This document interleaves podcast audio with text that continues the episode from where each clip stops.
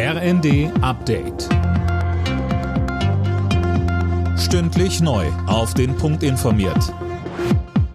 Ich bin Johannes Schmidt. Guten Abend.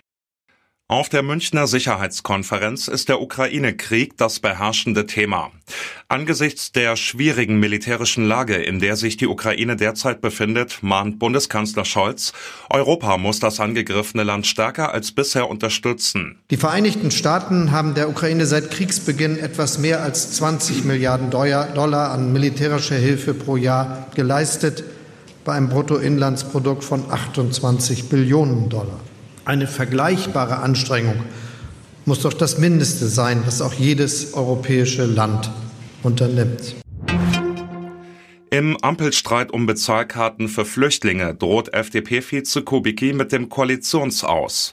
Mit ihrer Blockade gegen die Bezahlkarten würden die Grünen dazu beitragen, dass sich immer mehr Menschen von der Bundesregierung abwenden, sagte Kubicki der Bild-Zeitung. Die hatte berichtet, dass die Grünen die Änderung blockieren.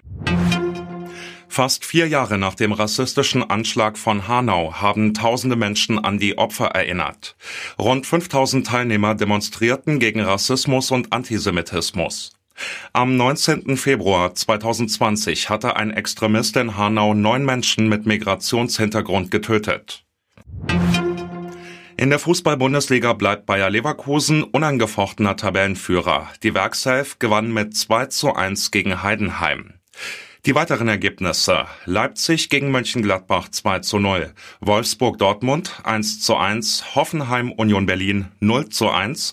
Mainz gegen Augsburg 1 zu 0. Und Darmstadt gegen Stuttgart 1 zu 2. Alle Nachrichten auf rnd.de